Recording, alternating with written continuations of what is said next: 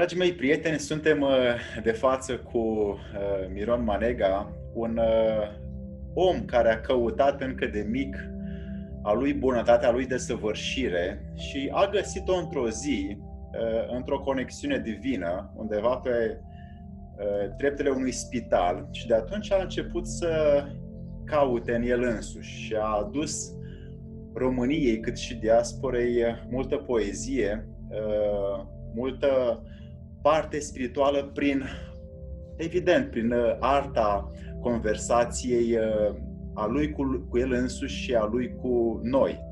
Și a putut să tragă foarte mult din operele uh, frumoșilor noștri scriitori români, inclusiv Eminescu, care a fost un, uh, un om care l-a ghidat de acolo de sus, de unde se află, și l-a inspirat pe Miron să ne ajute astăzi să înțelegem uh, cum putem noi să ne descoperim pe noi înșine. Astăzi are un uh, ziar fantastic care se numește Certitudinea și multe dintre articolele sale ating multe subiecte și incitante, și paranormale, și spirituale, și artistice, și politice un pic. Uh, și merg pe ideea adevărului și merg pe ideea uh, cunoașterii adevărului în toate cotoanele sale. Miron, bună ziua și bine te-am găsit! Bună ziua! Bine m-ați găsit, bine ne-am găsit, Hristos a înviat. Adevărat. Uh, am văzut că Eminescu a fost un uh, ghid pentru tine. Uh, cum ai ajuns la el?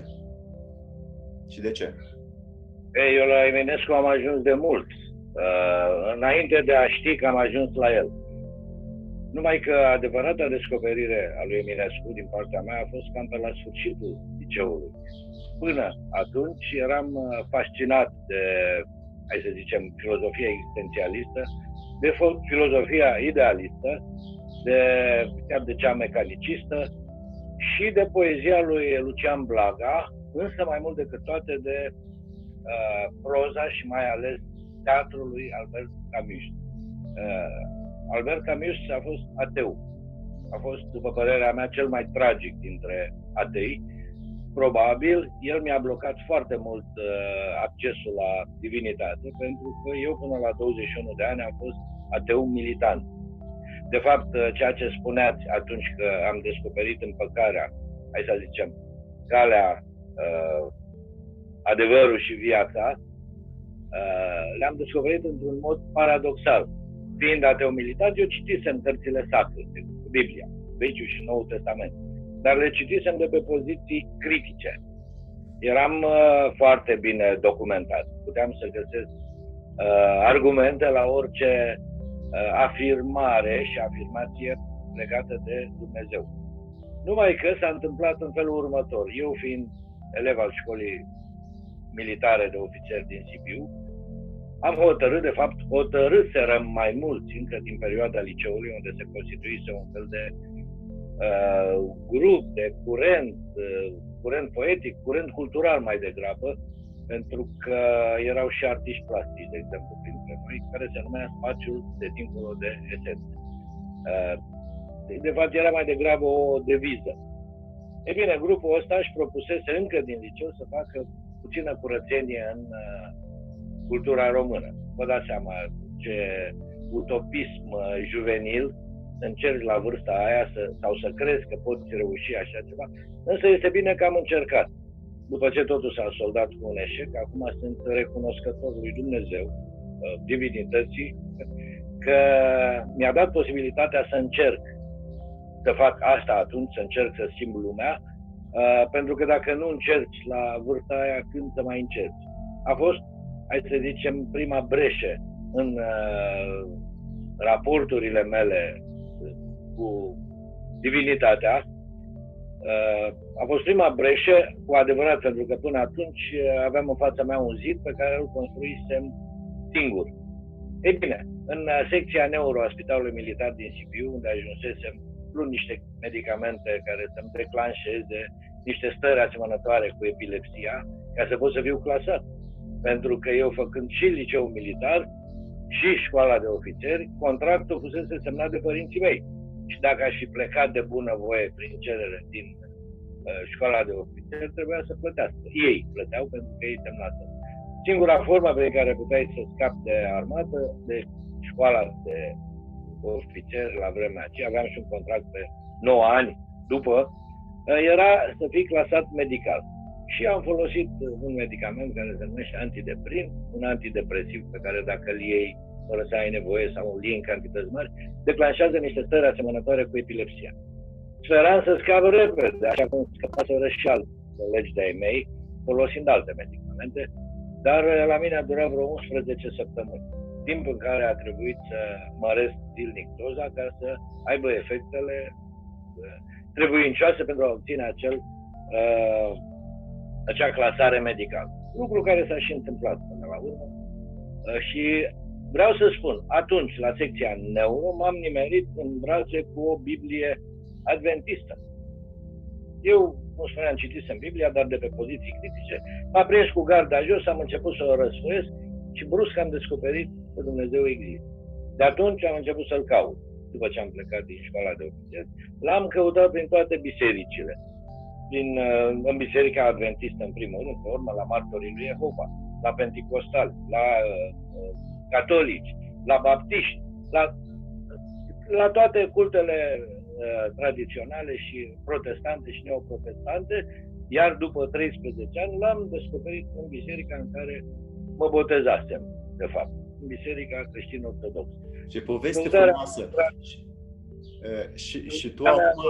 13 mai, 13 ani, uh, împlineam când mi-am lămurit sau când mi-am răspuns sau când am primit răspuns la toate întrebările legate de raporturile mele cu Dumnezeu, Uh, se întâmpla în 1989 și împlineam 33 de ani. Asta așa ca, uh, ca, ca o paranteză. Nu știu dacă are sau nu are vreo semnificație, îmi place să aibă, îmi place să cred că are, fiind vârsta lui Hristos, și un an simbolic, 1989. Pe scurt, foarte pe scurt, asta a fost uh, căutarea și găsirea mea de, sau și găsirea lui Dumnezeu. Deci, l-am găsit acasă după ce am căutat să prin străin. Tu ai avut o pastilă care te apropia de, de divinitate. Cum? Dacă am avut? Ai avut o pastilă care te apropia de divinitate. Da, probabil pastila asta a fost până la urmă Eminescu. Uh, l-am descoperit târziu, abia la sfârșitul liceului, așa cum am spus, și de atunci mi-a fost, uh, abia atunci am început să realizez cam ce dimensiuni uriașe are el în cultura și spiritualitatea românească. Am început să aflu, pentru că de atunci am aflat tot timpul și așa am ajuns să iau uh, mentor spiritual, să fac redactor șef la, la revista Certitudinea, care apare din 2017. Dacă e nevoie, vă și arăt să vedeți cum arată. Eu fiind doar uh, ispravnic de concept uh, la această publicație, Că nici nu puteam, trebuia să-mi găsesc și eu o funcție acolo. Locul de redactor șef era ocupat de patronul meu spiritual, de Mihai Eminescu. Uh, Miron, uh, Eminescu, un om al adevărului, uh, te-a influențat și pe tine să cauți adevărul în tine și în ceilalți. Ce te-a inspirat cel mai mult la al nostru poet Eminescu? Uh, în primul rând, poezia, evident, nu poezia pe care am învățat-o în școală, pentru că poezia pe care am uh, învățat-o în școală era cumva, cum să zic, erau niște pirimituri din marea lui poezie. Eminescu este unul dintre cei mai mari poeți ai lumii, iar uh, el va fi, cum să zic eu, va fi și recunoscut ca atare, pentru că începând din 1989, se întâmplă ceva ciudat. Creșterea lui în spațiu public este uriașă și cu o rapiditate care, uh, care fără precedent până acum. Se întâmplă cu el același fenomen care s-a întâmplat cu Shakespeare. La 100 de ani după moartea lui a început să fie cunoscut. Până acum și era, o să zic, pe undeva pe o listă de dramaturgi, iar la 100 de ani după moartea lui a început expansiunea în spațiu public a, notori- a valorii și notorietății lui William Shakespeare. Așa se întâmplă cu Eminescu începând din 1989. În momentul de față el este tradus în peste 150 uh, de limbi din peste 250 de țări. Și cam asta se întâmplă. Eu am, uh, am prins valul, să zicem, sau am fost pe val, pentru că, de fapt, acest val m-a adus unde am ajuns acum. Mă refer la ceea ce fac acum, această publicație care a absorbit total, practic. M-a scos din viața mea privată.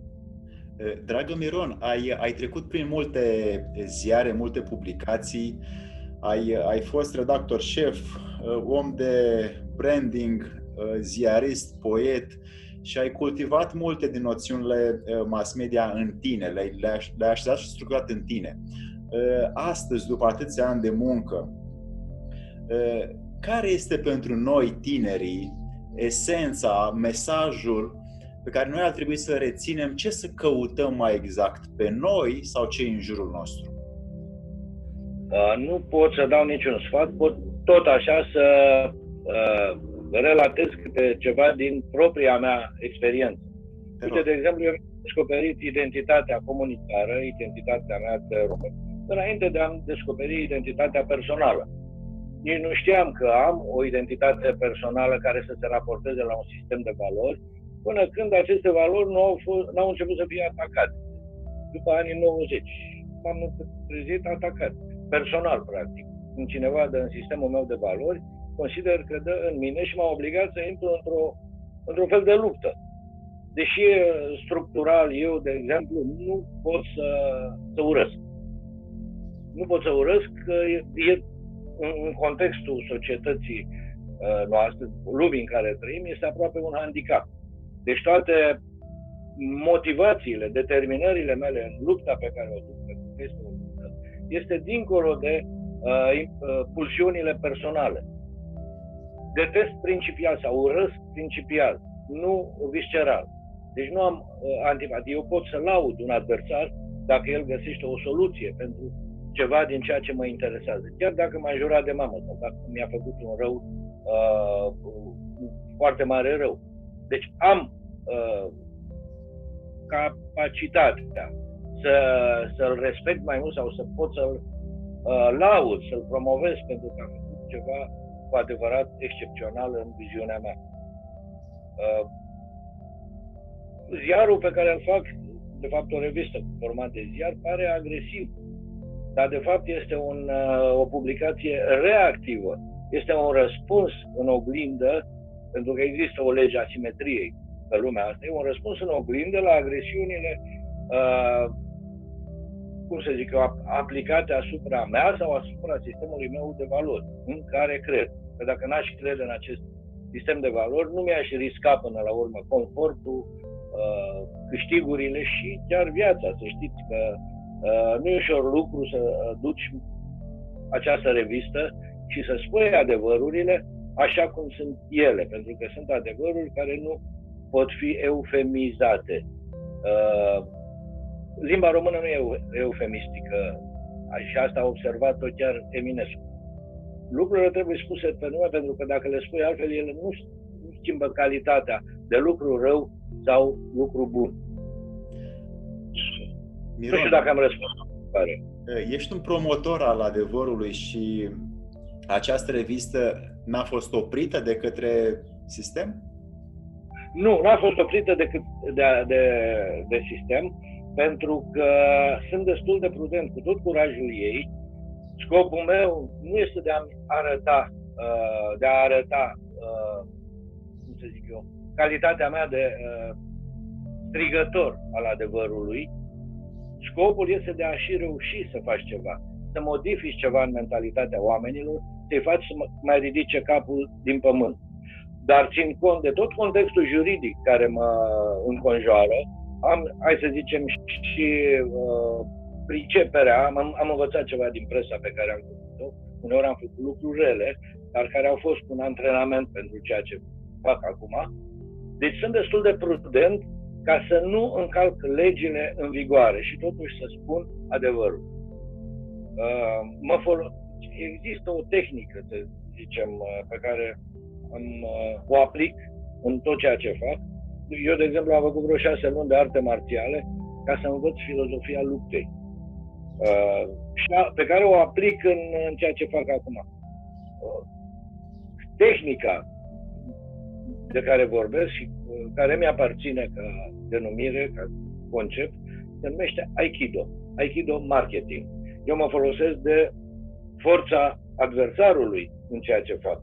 Pentru că e foarte greu să te uh, opui frontal unei forțe care te depășește din toate punctele de vedere, dar uh, îți trebuie mai puțină energie ca să direcționezi forța lui, uh, uh, să, să o duci în direcția care îți convine ție. Mă folosesc de forța lui atunci când mă atacă și întorc uh, forța loviturii, uh, deci uh, se întoarce asupra lui prin strategii jurnalistice pe, uh, pe care le-am aplicat și în alt uh, context. De aceea până acum nu, uh, nu am pățit nimic din punct de vedere juridic, iar chiar nu a fost oprit. Ah, amenințări cu moarte am primit. Dar erau probabil la, ca să mă intimideze, ca să vadă ce fac în continuare. Iar eu am mers în continuare în același registru. Ai un, ai un sistem acest non, non-invaziv de a scrie și de a scrie frumos și poetic și spiritual și cumva le combini uh, pentru omul care este pregătit să scoată capul din pământ și să primească o fărâmă, atât cât poate duce adevărului. Și Miron, tu faci asta pentru noi. Nu știu dacă se numește, dacă este chiar non-invaziv uh, modul meu de a acționa, cred că mai degrabă este chirurgical. Uh, de ce consider că este non-invaziv? E autoprotectiv, într-adevăr. Pe principiu, pe aici nu se trece.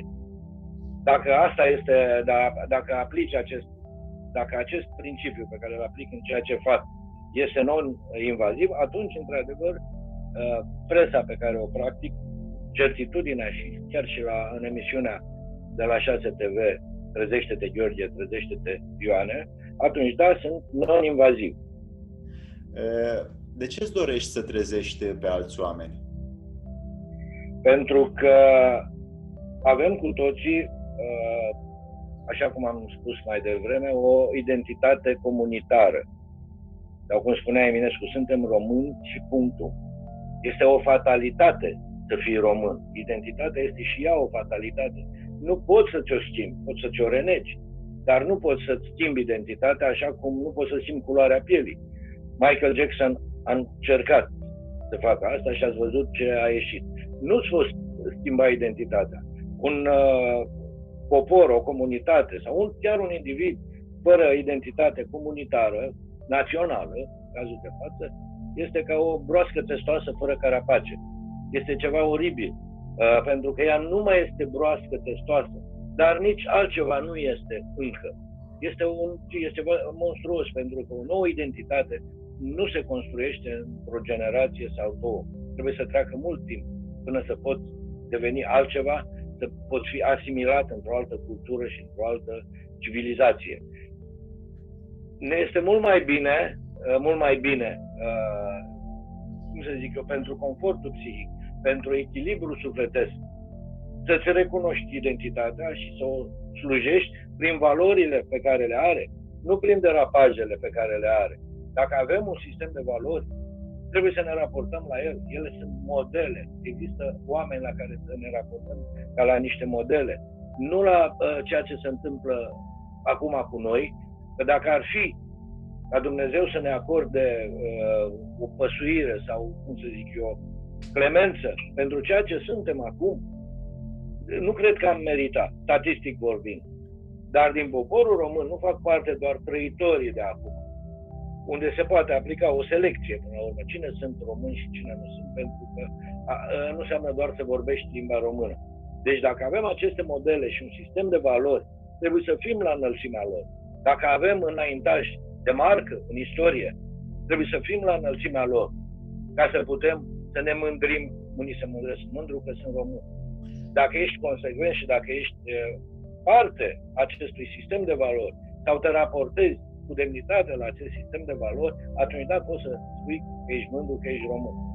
De, certitudinea încearcă, printr-un curaj care depășește media, nu numai a mass media, ci și a trăitorilor din această țară, depășește media curajului cu care trebuie spus adevărul, poate că Vor fi oameni care au curaj, dar nu au speranță, pentru că nu văd nimic în jurul lor care să le uh, ofere un punct de sprijin.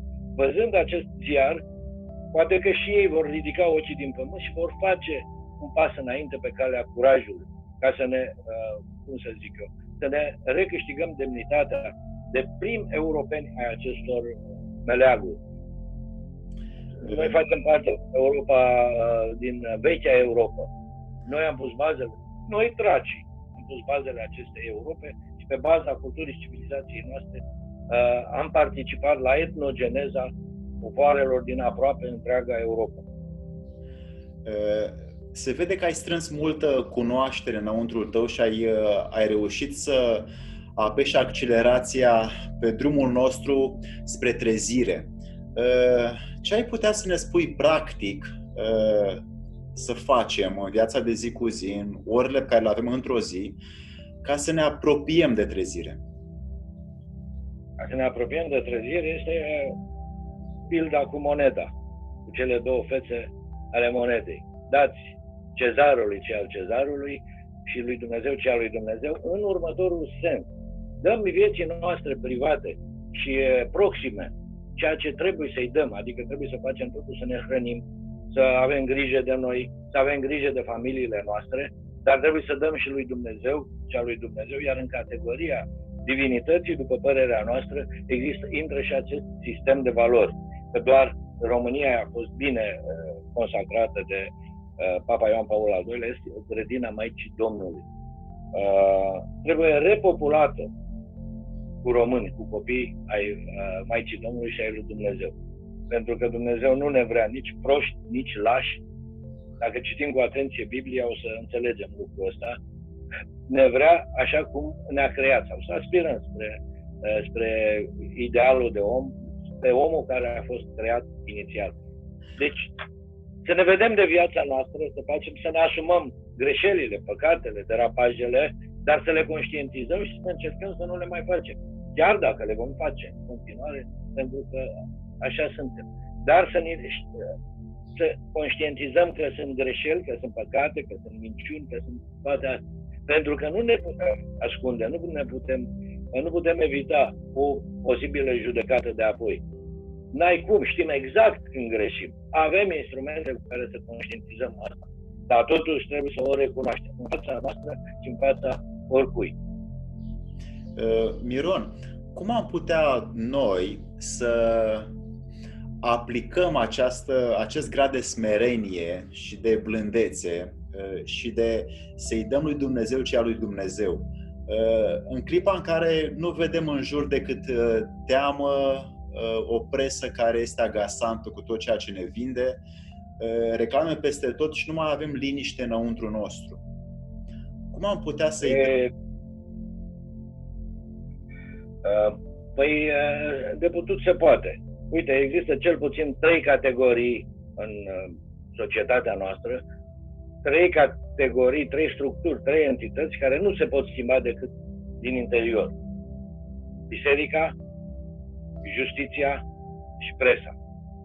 Eu fac parte din a treia categorie și încerc la nivelul ăsta, prin Uniunea Ziariștilor Profesioniști din România, care și-a arborat ca simbol tutelar pe Eminescu, jurnalistul, pentru că și această structură media, singura uniune de creație și utilitate publică din uh, a breslei jurnaliștilor din România. Și-a asumat acest port drapel care este Eminescu, pentru că dacă presa moare, a murit odată pe 28 iunie 1983, când Eminescu a fost scos cu forța din presă și băgat în cămașa de forță. Atunci presa a fost arestată. Și dacă presa nu revine la, uh, la demnitatea acestei profesii care a făcut istorie, presa va muri. Dar va muri nu din cauza media, uh, mass media online, nu din cauza uh, acestei invazii, presa online este invazivă, nu din cauza aici, din cauza propriilor slăbiciuni, pentru că majoritatea jurnaliștilor, trebuie spus, trebuie recunoscut acest adevăr, uh, s-a transformat în uh, mercenar sau idioți utili. Se folosește termenul ăsta. Oameni care nu își dau seama ce și cui servesc. Un, ziar, un ziarist trebuie să fie o conștiință trează. Un ziarist adevărat, așa cum a fost Eminescu. Că nu întâmplător uh, l-am ales ca model, pentru că el, în primul rând, și-a, și-a iubit propriul sistem de valori. Și-a iubit poporul necondiționat, dar în cunoștință de cauză. Și a certat uh, poporul. A făcut niște analize, nu numai propriul popor, a certat și a analizat pe toată lumea. Totuși, Eminescu este uh, unul dintre primii și mari sociologi pe care i-am avut. Analizele lui geopolitice, înainte de a exista geopolitica, uh, conceptul ăsta ca atare, deci el a făcut niște analize extraordinare. Valoarea lui Eminescu, jurnalistul, nu e cunoscută încă. Vorba lui Ion Rogojanu, marele bibliofil, Eminescu este mai mult citat decât citit. Eu încerc să-l promovez număr de număr și la emisiune. Toate emisiunile Trezește-te Gheorghe, Trezește-te Ioane, încep cu Eminescu. Eminescu este uh, invitatul special, permanent și tutelar al emisiunii. Emisiunile așa încep ca o rugăciune. Încep cu Eminescu. Seratele Eminescu, jurnalistul de la care au loc în fiecare lună, în a doua lună a fiecarei uh, luni, de la AUZPR, încep cu un citat din Eminescu, ca o binecuvântare sau ca o rugăciune. E, nu întâmplă. Dragă Miron, ai o strofă preferată a lui Eminescu să ne spui? E, sunt multe, dar aș cita din uh, scrisoarea întâi, uh, pentru că e, e ceva cumplit, ceva dramatic acolo, în, o premoniție nemaipomenită pe care a făcut-o. Am să citesc din ea, cât îmi amintesc, sper să nu derapez, să nu uh, greșesc. Și când propria ta viață, singur nu știi pe de rost, or să-și bată alții capul și o pătrunză, cum a fost, poate vreun pedant, cu ochii ce, cei verzui peste un veac, printre tomuri brăcuite, așezat și el, un brac, aticismul limbii tale îl va pune la cântari.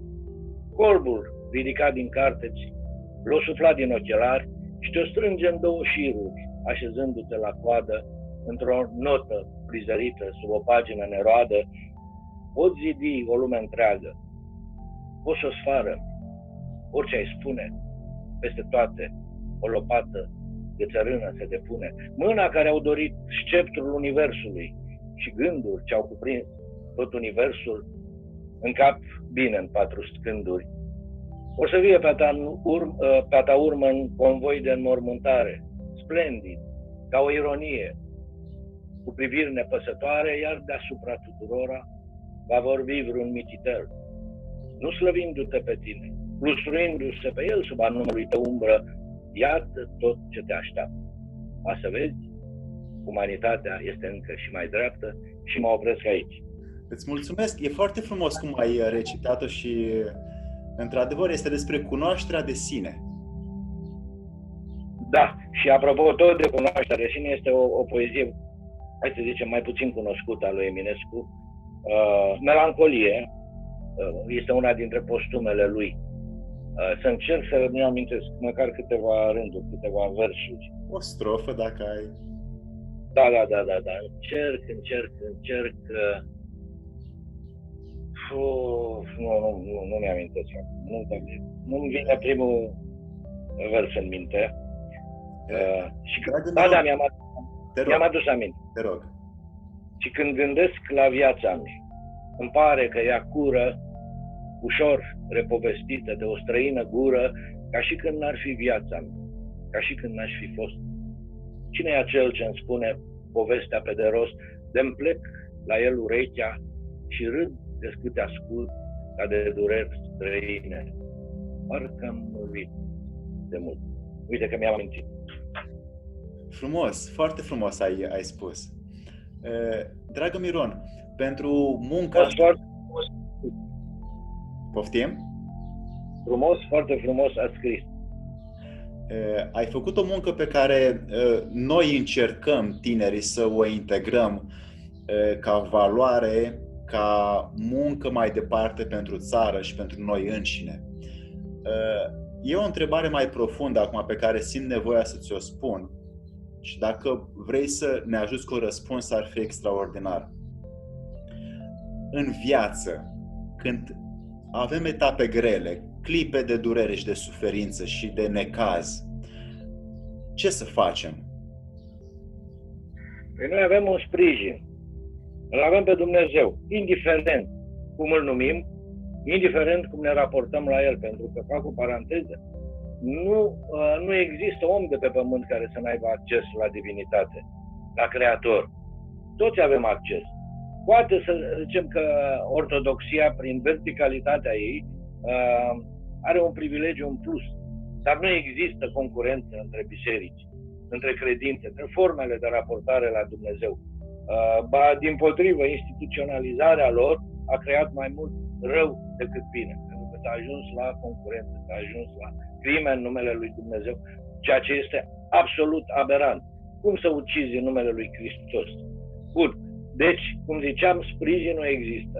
Rugăciunea, raportarea la Dumnezeu creează, e ca un arc electric și ne scoate din, uh, uh din impasul în care trăim, nu neapărat cum credem noi sau cum vrem noi, ci așa cum trebuie ca să putem merge mai departe, să ne ducem programul, crucea, ai zic unii, la soarta mai departe, dar de fapt cred că este un soft, un program pe care trebuie să-l urmăm. Și dacă nu-l uh, onorăm, cine știe, poate mai venim o dată. Aici e o taină. Uh, dar avem acest uh, suport. Există întotdeauna. Tot trebuie să nu ne lepădăm de el și să apelăm la el cu toată credința. Să nu ținem cu mâna în timp, pentru că el stă cu mâna în timp să ne ajute, nu să ne ia. Și este uh, o formă anume de rugăciune ca să se întâmple ceva sau doar să spunem înăuntru nostru ceea ce vrem să obținem? Ce dorim. Apropo de smerenie, trebuie să fim smeriți în fața existenței. Suntem totuși doar creaturi. Suntem creatori. Împărtășim cu Dumnezeu creația numai în măsura în care ne raportăm la El, nu în măsura în care îl înfruntăm. Pentru că în mod fatal pierdem. Cum? Să te bați tu, creatură, cu creatorul tău. Dar te poți adăpa din creație și devii co-creator al lui Dumnezeu. Nu trebuie să ne rugăm într-un fel anume. Putem să ne rugăm și într-un fel anume. După cum, uh, cum să zice, ne învață credința noastră. Putem spune Tatăl nostru, putem spune rugăciunea inimii. Dar putem să ne rugăm direct, cu cuvintele noastre, cu gândurile noastre, așa cum sunt. Pentru că ne aude Uh, ne aude rugăciunea și ne scoate din impasul ăla sau ne așează, uh, uh, cum să zic pe traiectoria destinului pe care trebuie să-l ducem la capăt. Dragă Miron, în afară de acest foarte frumos ziar, editura pe care o conduci tu acum, Certitudinea, ai avea să ne recomanzi două, trei, patru cărți care sunt de referință pentru această cunoaștere de sine a omului? Ei, da, dar nu știu dacă se potrivesc, pentru că sunt cărți uh, care au fost scrise și care mie mi s-au părut, mi s-a părut că îmi sunt dedicate. În afară de Biblie, este o carte a lui Antoine de Saint-Exupéry, se numește Citadela. Cartea aia a fost, uh, a fost o revelație pentru mine. Sau cartea lui uh, Profetul, a lui Khalil Gibran, un poet libanez creștin, și a scris Profetul și Grădina Profetului. Astea două cărți, cel puțin astea două cărți, sunt cărți de referință pentru mine. Cărți din care am învățat cum să mă raportez la existență, la propria mea existență și la Dumnezeu, indiferent de credința în care mă aflu. Întâmplarea face că eu sunt creștin ortodox și am descoperit cu atâtea căutări, mă simt confortabil în biserica în care m-am uh, botezat. M-a îndepărtat de această credință comportamentul preoților recunosc. Până să înțeleg eu că nu trebuie să confund uh, comportamentul unui preot corupt, bețiv, hrăpăreț și așa mai departe, cu credința lui, a trebuit să mă izbesc de alte uh, situații similare, spuneam, de justiție. Corupția unui judecător sau comportamentul lui aberant, ticălos, nu schimbă esența justiției, așa cum comportamentul unui popă, comportamentul deplorabil al unui popă nu schimbă esența uh, credinței. Nu întâmplător, și târziu am înțeles, uh, esența proverbului, să nu faci ce face popa, să faci ce zice popa. Pentru că popa când zice, zice din carte. Cartea aia n-a scris-o el. Cartea aia este de la Dumnezeu. Asta, asta este. Deci să nu ne lăsăm tulburați de felul în care se comportă un uh, preot obișnuit, un ierarh, un patriarh chiar, și să ne întoarcem la cartea, uh, la Evanghelii, de exemplu. Nu neapărat Evanghelii, pentru că fiecare trebuie să raporteze la cărțile sfinte care corespund, cum să zic eu, structurii lui. Pentru că aici iarăși ar trebui să spun ceva, uh, pentru că ține de descoperirile mele. Pornind de la întrebările pe care le-am uh, pus. Bine, Doamne, dar cum? Ești unul singur și te arăți uh, și toți te revendică. Musulmanii te revendică. În cadrul uh, creștinismului sunt zeci, sute chiar de, uh, de biserici, de credințe și uh, mai mult sau mai puțin uh, importante. Cum să facem asta? Și atunci, am, uh, până la urmă, am găsit răspunsul. Cred că l-am primit de sus. Dumnezeu, la nivel ezoteric, de exemplu, uh, la nivel inițiatic, nu avem nevoie să ne reprezentăm pe Dumnezeu. Noi primim morala faptelor noastre direct. Dar la nivel exoteric, la nivelul oamenilor simpli, părinților mei sau bunicilor mei sau strămoșilor mei, care nu știu câtă carte aveau, Dumnezeu atât de mult a iubit lumea încât l-a dat pe singurul fiu, ca cineva crede în el să aibă viață veșnică. Deci el trebuia să se arate într-un mod în care acești oameni să-l perceapă. Modul de percepție este influențat de tipul de cultură și civilizație, poate și de zona geografică. Sunt niște caracteristici inefabile, subtile, pe care nu le înțelegem.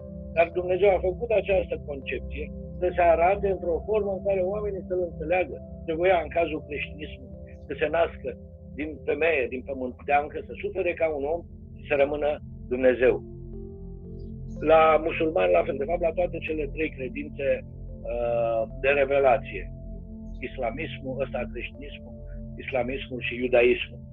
Deci Dumnezeu a făcut această concesie, uh, uh, concesie pentru că vrea să-i salveze creația de propriile ei fapte. I-a dat prea multă, după părerea mea, prea multă libertate. Pentru că uh, i-a dat să aleagă între bine și rău. Și omul ce a ales? A ales rău. Nu de cele mai multe Dar cei care vor salva lumea sunt puțini. Asta e adevărul. Și racontează să fie suficient de mult ca planeta să fie salvată. Miron, în încheiere, ai vreun pasaj sau vreun, vreun citat care îți place ție foarte mult? Uh, de unde? Din ce? Din... Din ce îți vine? Din Biblie, din Khalil Gibran, uh, din oricine? Khalil Gibran, copiii voștri nu sunt copiii voștri, sunt copiii dorului vieții de ea însăși îndrăgostită. Iată un flash. Uh, din poezia din Biblie, Uh, la început a fost cuvântul și cuvântul era la Dumnezeu și Dumnezeu era cuvânt. Deci, cea mai frumoasă dintre Evanghelii, după părerea, din punct de vedere literar, uh, Evanghelia lui Ioan. Ce să uh, Hai să vă spun mai bine, o, cum să zic eu, o poezie din perioada căutărilor și contrazicerilor mele cu Dumnezeu. Pentru că eu m-am certat cu Dumnezeu, l-am certat mi se părea că sunt îndreptățit. Și am o poezie care se numește Moloz. Uh, era în perioada în care deja mă liniștisem și începusem să mă apropii de... și să mă împac cu lumea, cu Dumnezeu, cu mine. O poezie care se numește Moloz. Pot, deci pot să spun, nu? Te rog. Iar după demolare, să strângeți voi molozul de prin hârtii boțite pe care m-am surpat deci, începând de astăzi, prieteni, sunt plecat în nordul țării Hades să inspectez colhozul. Un rest de catedrală va fi rămas prin țarc, te-ai completat și cupola cu fostul meu perete. Eu voi veni la urmă, cu not pe râul Lete, un alt transport de lacrimi în fire să descarc.